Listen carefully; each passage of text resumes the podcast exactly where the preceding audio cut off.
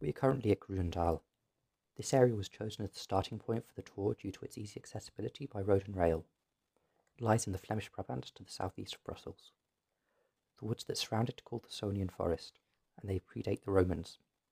Originally spanning from the Rhine to the North Sea, it now covers only 4,400 hectares and spans Flanders, Wallonia, and Brussels.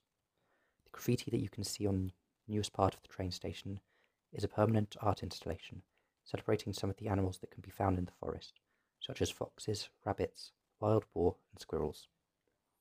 The same artist also decorated tunnels under an ecoduct that was recently built over the ring road nearby.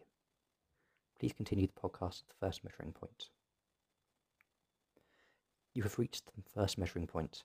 If you head a little into the park, you'll be able to see the town hall. The town hall was built in a time before this region became famous for its grapes. The surrounding hills were covered in greenhouses. Built in 1850, it was originally the home of Baron, is now classified as protected monument. Hoeilaart is home to a total of seven protected monuments. The other con- six consist of Castle Farm, which now houses the Municipal Environmental Department, the Civil Affairs Department, and the Technical Service. Then there is the remains of the Priory at Groenendaal, whose origins date back to 1343. There is also the Hof Trappen, registered as monuments in 1995. Groenendaal Station, registered in 1994, where you started your tour. A tram station, registered in 1997, that you'll see later on. Surprisingly, the Sonian Forest is classified as a protected monument in 1959. The Sonian Forest was declared an Natura 2000 site. An application to get it listed as UNESCO World Heritage Site has been submitted. The first grapes in Hoeilaart were grown in 1865, but it was not until around 1880 that became more common, more common in the area. From 1900, grape cultivation would continue to expand in the IJse Valley. In 1910, Hoeilaart already had over 5,000 greenhouses. By the late 1950s, this number had grown to over 13,000, and for the entire region covering Hoeilaart, Overijs, Huldenberg, Duisburg, and. The total number reached over 33,000 greenhouses. This led to Hoeilaart becoming known as the Glass Village.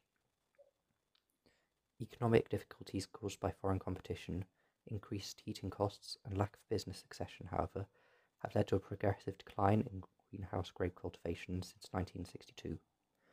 Only a handful of companies are currently left.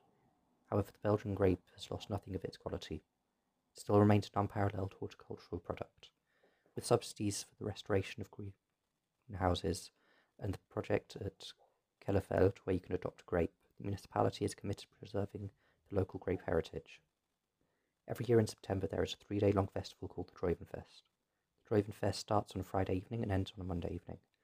During the event, almost no businesses are open and even the local schools are closed. The festival celebrates the grape harvest and is the biggest social event of the local calendar, many parties, parades, and a massive fireworks display. Overijs also has a Druivenfest, but they host theirs during August. Please continue the podcast at the second measuring point. The second measuring point is not much use in terms of measurements, due to the fact that the water seems stagnant. The reason that it is stagnant is most likely because it is directly downstream of an area where the water has been deliberately slowed by meanders and reeds to make a habitat birds, and other wildlife. If you look at the large pond, you may also be able to see many birds. The most predominant species is the goose, then it's the duck, and if you're lucky, you may even catch a glimpse of a few swans. An even rarer sight is fishermen. I do not know if they ever catch anything, but they still turn up from time to time. Please continue the podcast at the third measuring point. Here at the third measuring point, at the end of the pond, you can see that it's in strong contrast to the previous point, Water here is flowing at a visible speed. If you look at the Nero Cafe, you may not be surprised to hear that it is a repurposed building. This protected monument that started life as a tram station, primarily for grapes. Freight transport reached its peak in the golden years of grape cultivation between 1926 and 1928, with 110,000 tons of coal, 37,000 tons of manure, 11 million kilos of grapes transported per year. Due to the rise of freight transport by truck and car and the expansion of bus transport, the tram line slowly but surely fell into disuse. The freight tram last ran in June 1958.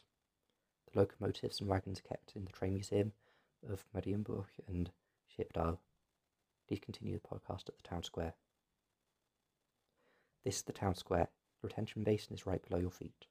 Due to the fact that the entire town square has been torn up in order to build the retention basin, the commune took this opportunity to renovate the square and turn it from what was basically just a car park into what you see now. The church looks a bit strange. This is because shortly after it was built, the tower had been had to be partially removed to stop the church from sinking into the ground. Another reason it looks strange is because it was last renovated in the 60s. Inside the church, you'll see a lot of scaffolding.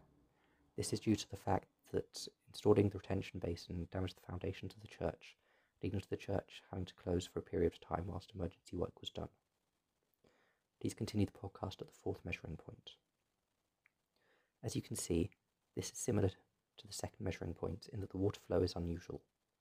Here you can find a rainwater pipe that leads into the river from the surrounding roads, as well as a sharp artificial bend in the river that causes an eddy.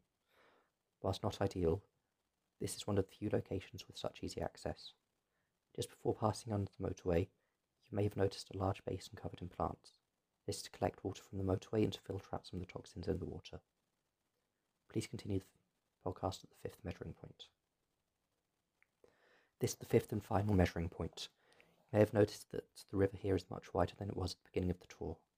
The reason for this was made obvious at the previous measuring point, namely that there are many drains that feed directly into the river. Please continue the podcast in Overijs. You have finally made it to Overijs.